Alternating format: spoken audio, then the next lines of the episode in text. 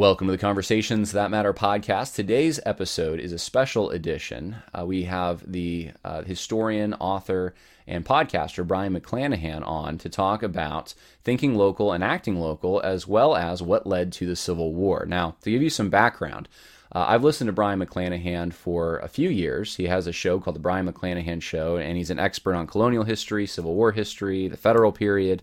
Generally, he talks about current events and he relates them back to documents, original documents, and uh, just just has some really great content in my opinion. If you're trying to understand the political situation in light of the intentions of the founding fathers, that kind of thing.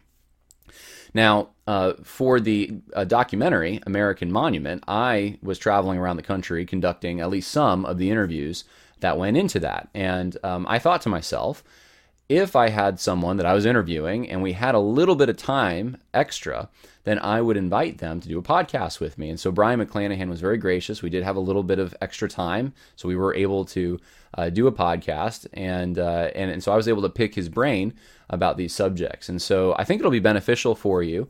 And uh, if you like what you hear, you might want to check out uh, his podcast as well. And so um, if you haven't seen American Monument yet, please go to uh, YouTube or Rumble. Last Stand Studios is the channel, and you can type in American Monument. It should come up that way as well. But uh, hopefully you enjoy this bonus feature. This is really what this is a bonus feature for uh, the American Monument documentary. And uh, and anyways, let me know what you think in the se- uh, comment section. One last final thing, I just remembered. This uh, video was initially I had an idea of doing a different historical periods, so like a colonial history week, a Civil War history week, maybe even like a World War II history week. I had this this big idea of doing this with different experts, and uh, as time got away from me, and I had so many other projects, it just wasn't happening. And so that's still something I'd love to do in the future, but uh, the reason, if you're watching, you're going to see an intro that says Civil War Week is because when I was putting some of these together, I thought to myself, uh, that's what this is going to be for. So it's not for that. We didn't have enough interviews to to merit a Civil War Week or a, a Colonial History Week or anything like that. But uh, that's why you're going to see that. So. Uh, this is really just a, a, extended conversation with Brion McClanahan after we did an interview for American Monument, and uh, like I said, I hope you enjoy it.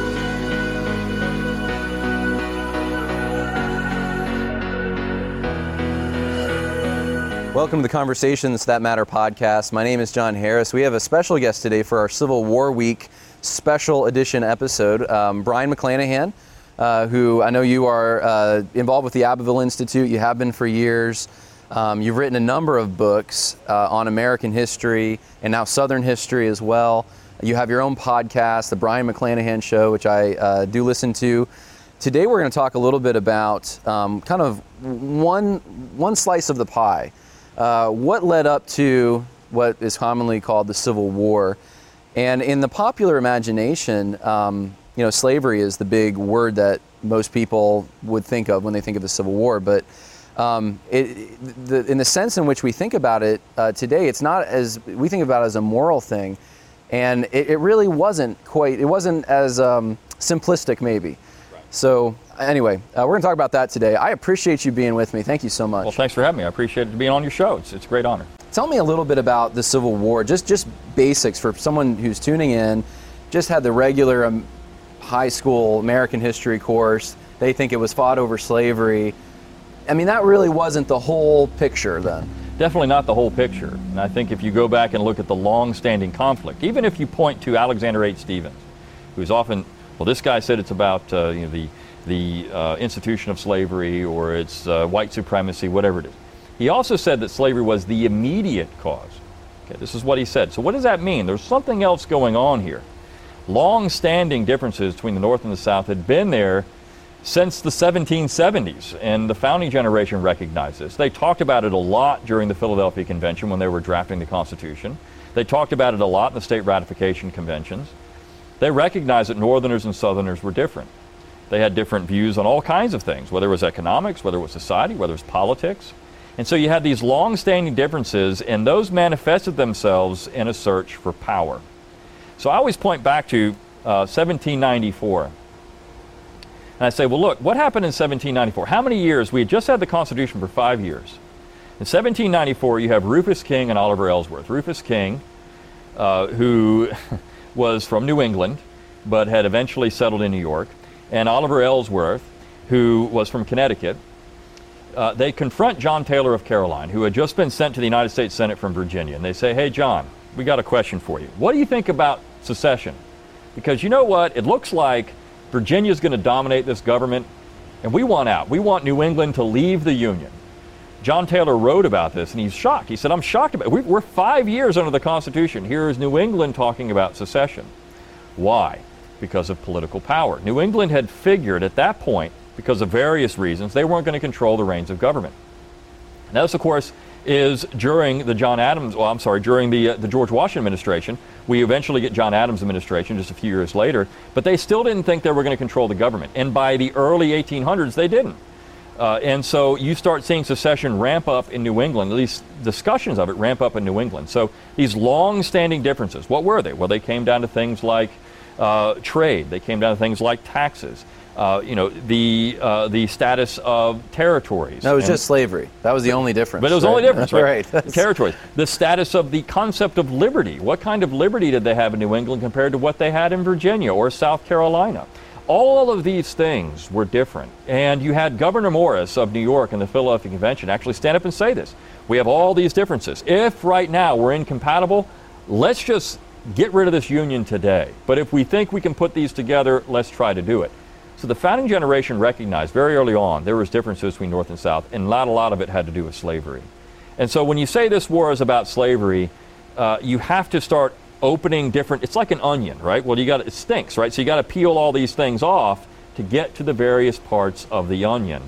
And that's where you get into some of these other issues that I think are just as important. Well, I know David Hackett Fischer had written the book Albion Seed, tracing you know European mm-hmm. uh, civilization to the United States, uh, what is today the United States, and um, I mean you look at the South, and you have primarily in the Appalachian region Scotch Irish, you have the Cavaliers more in the lowland and the, the Piedmont areas, and then in the North you have Puritans, and the, and they had very different conceptions of all the things you're talking about. I know in some of my research, uh, religion also was very different. The Congregationalist churches eventually went Unitarian and Transcendentalist, yes. these, these ideas.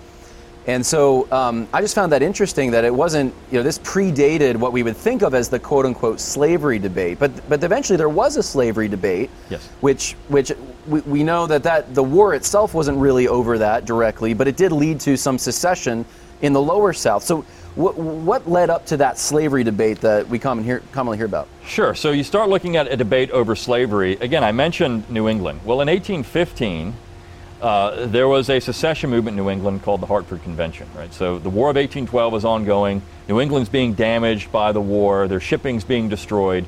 They're actually openly trading with the British at times, which was treason. But they think, well, we got to get out of this union. So what do they want? Well, they listed a series of constitutional amendments that they wanted to have added to the Constitution that would, in their mind, create this uh, better union. So one of the things they wanted to get rid of was the three-fifths compromise to the to the three-fifths clause, which allowed slaves to be counted as three-fifths of a person towards representation. They thought that unjustly gave the South more representation in Congress. So you have that. And of course, there are other things. You can't have presidents from the same states, you know, two elections in a row. Well, because Virginia is dominating. Uh, we, new, states uh, have to be admitted by two thirds majority in Congress. Well, why? Because if you get territory, this is the key, you get territory that adds states. Well, who's going to live in these states? A whole bunch of farmers. Well, these farmers aren't going to be in line with New England merchants, so they're going to vote a different way. So the real issue of slavery started occurring over the extension of slavery into the territories. We saw this in 1787 with the Northwest Ordinance, which prohibited slavery in the Old Northwest. Jefferson, in fact, was certainly in favor of that. Uh, though he didn't write the Northwest Ordinance in 1787. He was in favor of that because he thought, well, maybe this would, this would keep slavery bottled up in the South. And this essentially became one dominant part of American history. Keep slavery bottled up in the South, don't let it expand. Not because of moral reasons, oftentimes, it was because of political reasons. Well, if I can get a free state and they're going to vote with us on these particular issues, well, then we control the government. South was saying, well, we can get slave states and they can vote with us on these issues. Well, that's going to, we're going to control the government. So it all came down to the Senate, right? Having equal free and slave states. So as you start looking 1820, you get the Missouri Compromise. Missouri comes in as a slave state.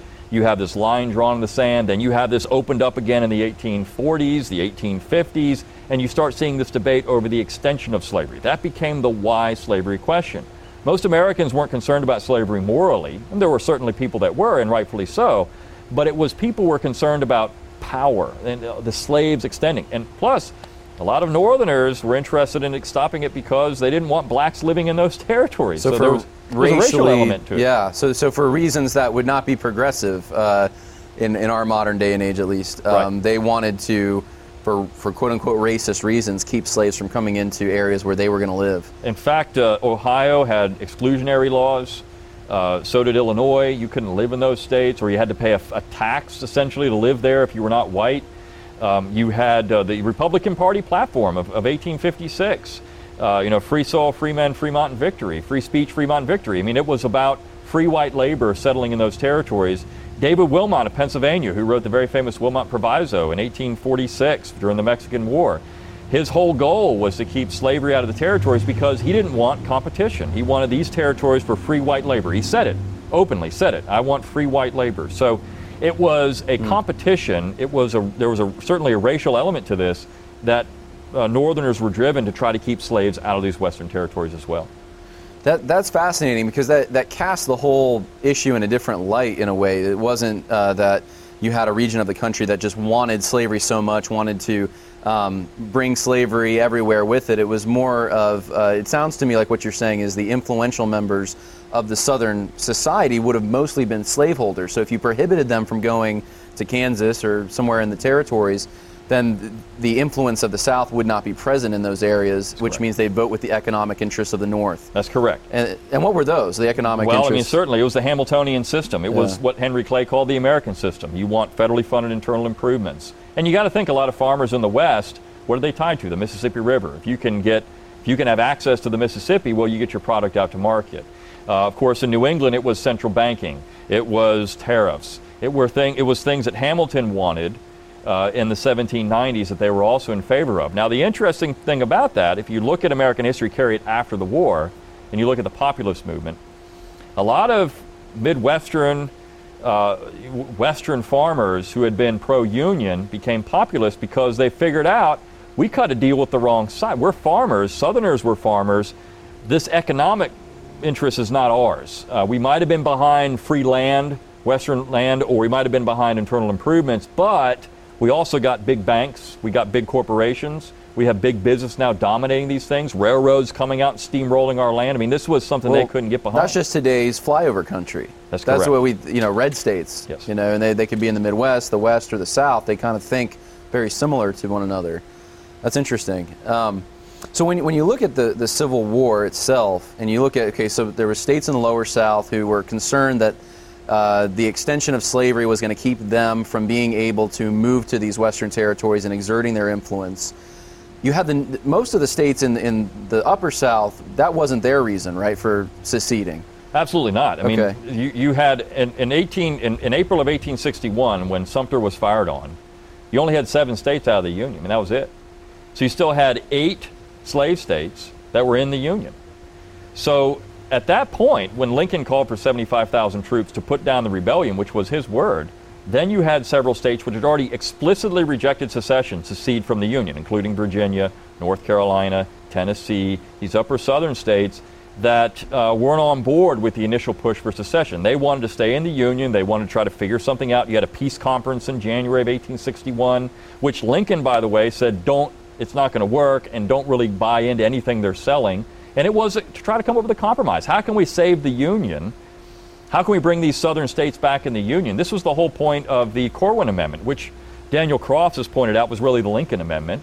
Well, we'll make slavery permanent in the South. We can't ever we can't ever abolish it, which of course they couldn't anyways. It's not constitutional for them to do it for the general government to abolish slavery at that time.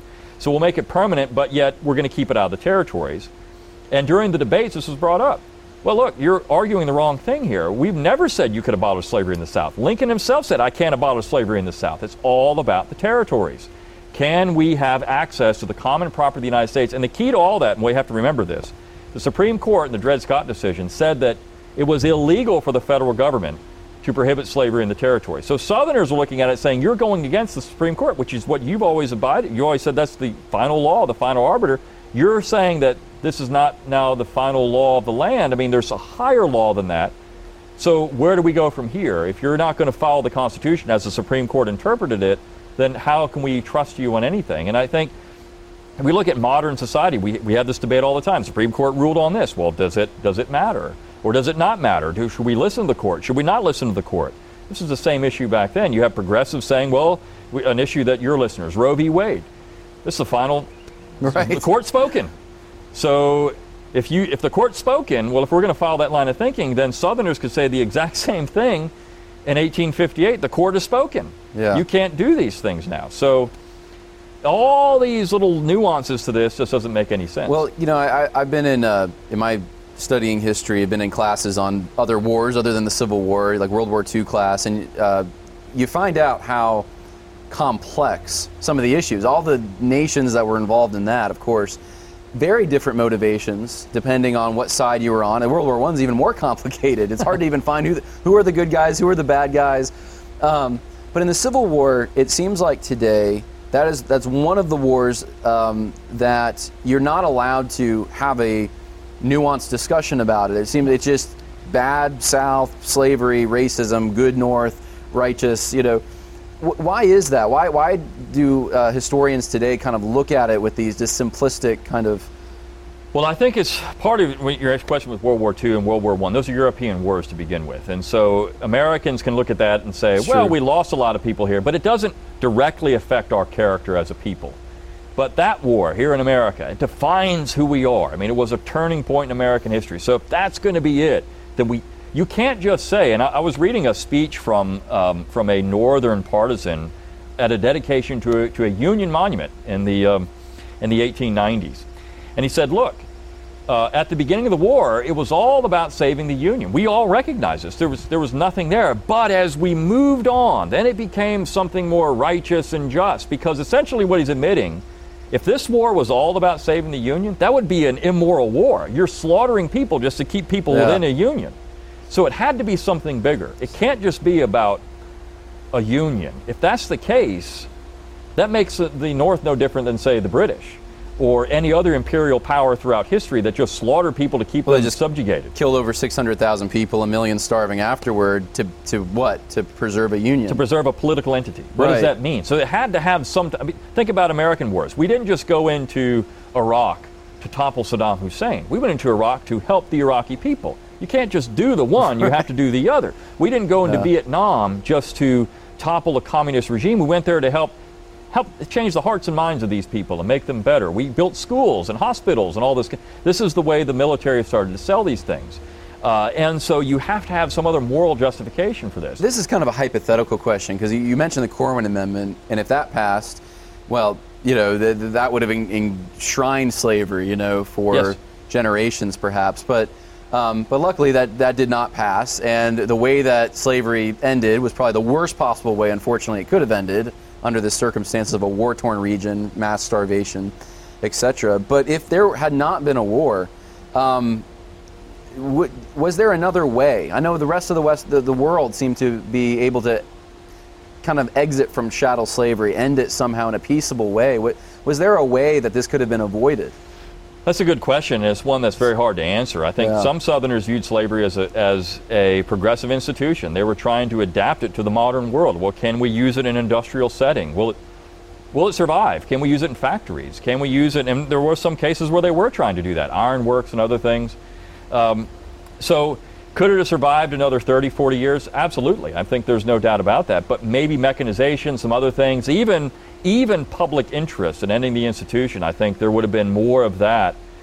The question then became, well, how do you do it in a way that's beneficial to, to uh, blacks in America, that wouldn't put them into a situation where they be a permanent underclass? Because certainly this was discussed in the North. Well, you just make them a permanent underclass, and then Yeah. they can't vote. They're just going to be a labor force. Well, you don't want that um, because that's dangerous and detrimental to those people. Um, so then, what do you do with the fact that people have put a, sunk a lot of capital in this? Well, how do you deal with that? In other places, it was well, you have to pay them. There's compensation. There's other things. Even Lincoln was wrestling with this. You know, he, he floated a compensated emancipation plan uh, in Delaware. In fact, Delaware was in the Union during the war as a slave state, and the largest slave owner in Delaware was a Republican. So he approached the Republican and said, "Hey, look, I want to through a surrogate, I want to float this plan. How much would it cost to free all of your slaves?" And he gave him a number. Lincoln looked at it, showed it to some advisors, and they said it'll never pass Congress. They're not going to pay that much money. So uh, there's all these different issues. I think eventually the weight of public opinion would have gone against it, and you would have seen some gradual emancipation. Lincoln himself said at one point he's willing to extend it to 1890, even 1900 perhaps. It could have extended that long. And um, one thing you said about the Corwin Amendment, it did pass the Congress, but and some states did ratify it. So uh, it, it was there. I mean, this was a this was a, a very possible amendment to the U.S. Constitution. Yeah, it's interesting. I think was Brazil. Brazil was the last uh, country. Brazil, 1881. Yeah. Mm-hmm. yeah. And they, they went that far, but um, didn't have a war over it. Um, so to just kind of put a cap on all of it, though, it, so you have you know the war, not primarily slavery being the cause, but you know secession and then an invasion and a war.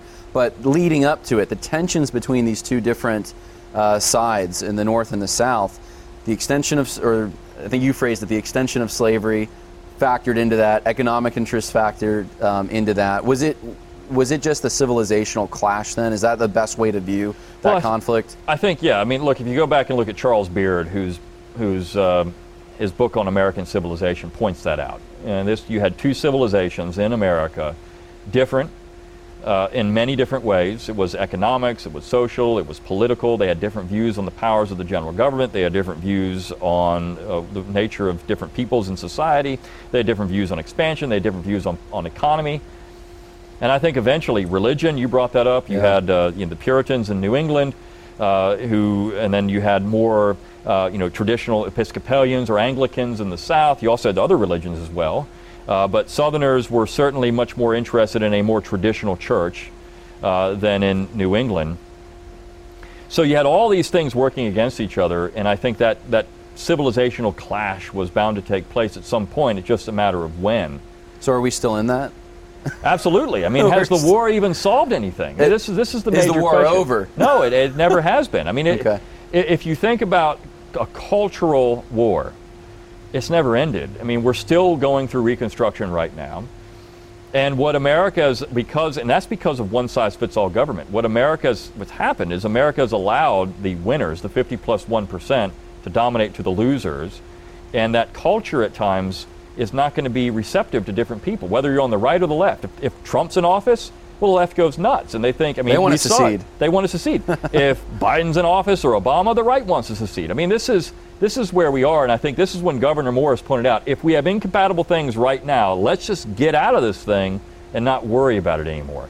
And maybe should, more people should have listened to that back in, in 1787. There was real talk about disunion in 1787. The threat then was, of course, that you had the British and the French and they would just come in and take over the South, the North, right. and you'd have all these conflicts here. So you can understand there was this real fear about it then. Well, we got to keep this thing together because we got these other big powers out there that could just take us over.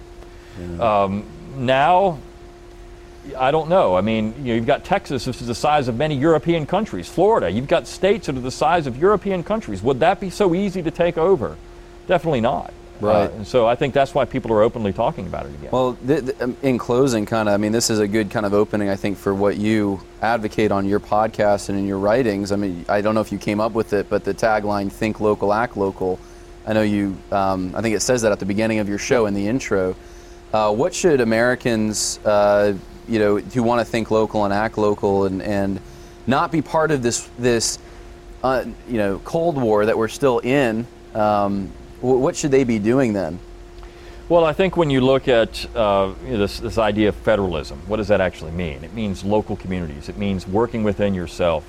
I always say start with your family first. You, you can't do anything unless you start with your family first and work out from there. I mean, Aristotle said this the family is the most important part of your, if you just want to look at philosophy, the family is the most important thing. Then you go to your local community. It's your town council, it's your county commission. Those are two areas that you can have a lot of impact if you think about it, if you and I wanted to have a rally and we had 100 people that thought like us and we could go and rally for something, and we took those 100 people and we went to Washington, D.C., and we yeah. went to the steps of the Capitol. We had 100 people on the steps of the Capitol. Now, in COVID, we'd probably all be arrested and, uh, you know, for not wearing true. masks or something. But, uh, but before, in, in normal times, when you had 100 people, nobody would pay attention. nobody would even come out and look at that. But if you and I took 100 people and we went to the steps of your local county, uh, you know, city hall, and we said, hey, we want this done, the mayor is going to pay attention. The county council is going to pay attention to what you're doing. So local is always good. And you know who also knows this? The left knows this too. George Soros is pumping a lot of money into local action because he knows this is how you can change society. Your local school board, what's one of the most important things? Educating kids. That's what we're doing here, educating kids.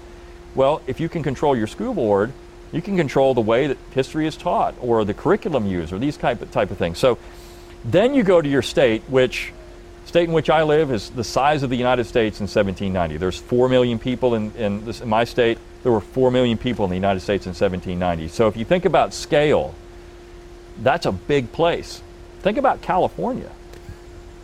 I It try has- not to. But if you think about California and the representative ratio there, it's awful.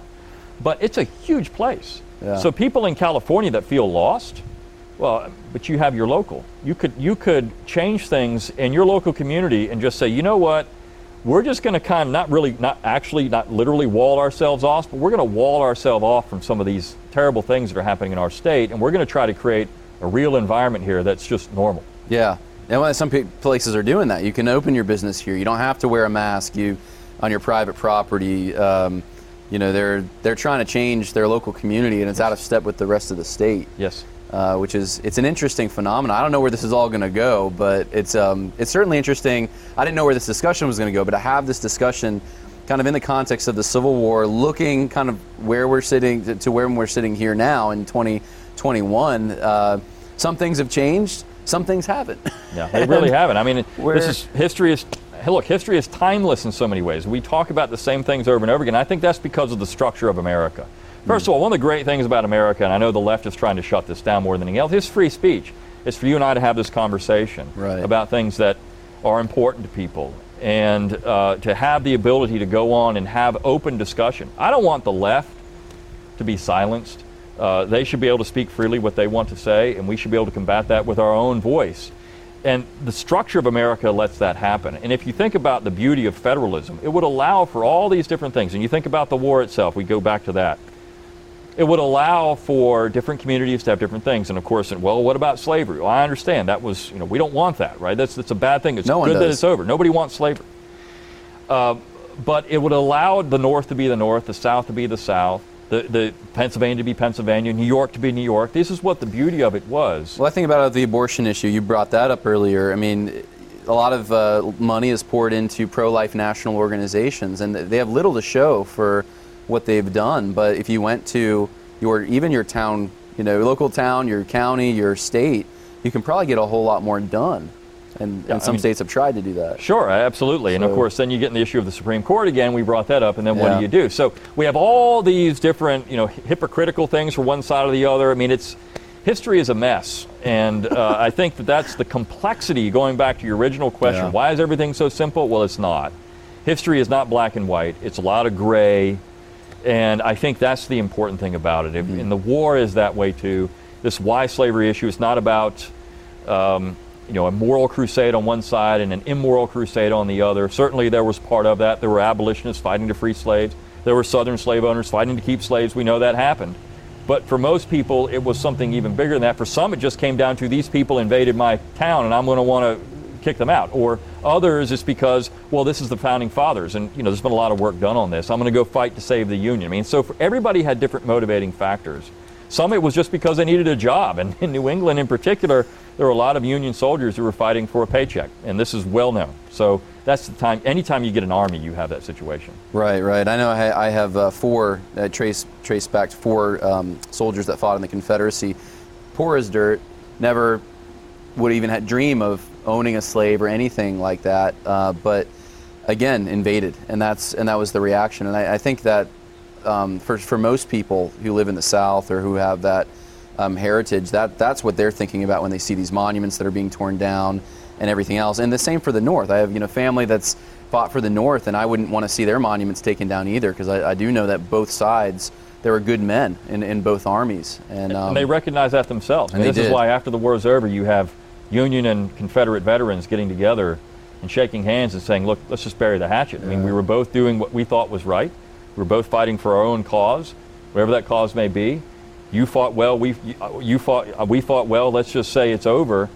And uh, that reconciliation was important for America for a long period of time. And that, that reconciliation is what really what's over. I mean, that's that's the sad part of it all. Well, it allows someone, and I, let's go back to the think local, act local. It, it just allows someone to appreciate um, the differences that exist somewhere else, and that you don't have to be like me in every way or my the region that I live in. You can be yourself over there. You can, you know, I think you've said before, sweep your own porch kind of Yeah. thing. And, um, and, that, and that's what I, I want to encourage people to do. And if, if anyone listening wants to, uh, I mean, this has been a um, kind of an, I think, a helpful conversation and probably raised a lot more question than, uh, questions than even it's answered. But if you want to know more, uh, you can go to, is it brionmcclanahan.com? yes, with an O. Brion with an O. Brion with an O, brionmcclanahan.com, and you can check out his books and resources. And you have these uh, discussions on your show all the time about thinking local, acting local, history. Uh, I find it fascinating, and I just appreciate you giving me some of your time. Yeah, thanks for having me on. I appreciate it. Yeah, God bless.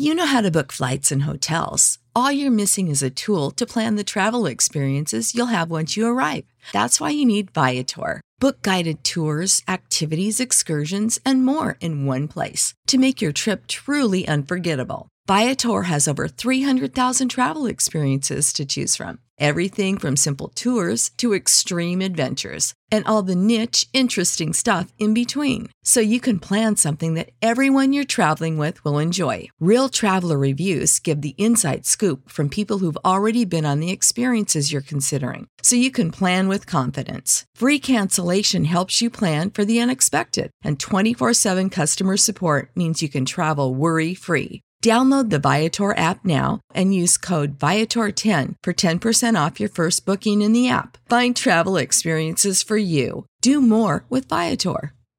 Support for this podcast and the following message come from Corient. Corient provides wealth management services centered around you. They focus on exceeding your expectations and simplifying your life. Corient has been helping high achievers just like you enjoy their lives more fully, preserve their wealth, and provide for the people, causes, and communities they care about. As one of the largest integrated fee only registered investment advisors in the U.S., Corient has deeply experienced teams in 23 strategic locations. Corient has extensive knowledge spanning the full spectrum of planning, investing, lending, and money management disciplines. Leverage Corient's exclusive network of experts to craft custom solutions designed to help you reach your financial goals, no matter how complex they may be. Real wealth requires real solutions. For more information, connect with a wealth advisor today at corient.com. That's C O R I E N T.com. Corient.com.